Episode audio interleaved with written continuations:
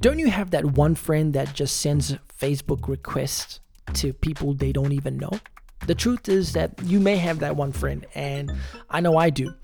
The world has changed, and a lot is going on with social media. And this is what I've learned that if we're going to really become a friend to someone, we're going to have to take time, energy, investment, money, and put that all together and really give ourselves. Okay? The very same thing is with God. When you become a friend of God, he expects there to be a conversation. He expects there to be a trade.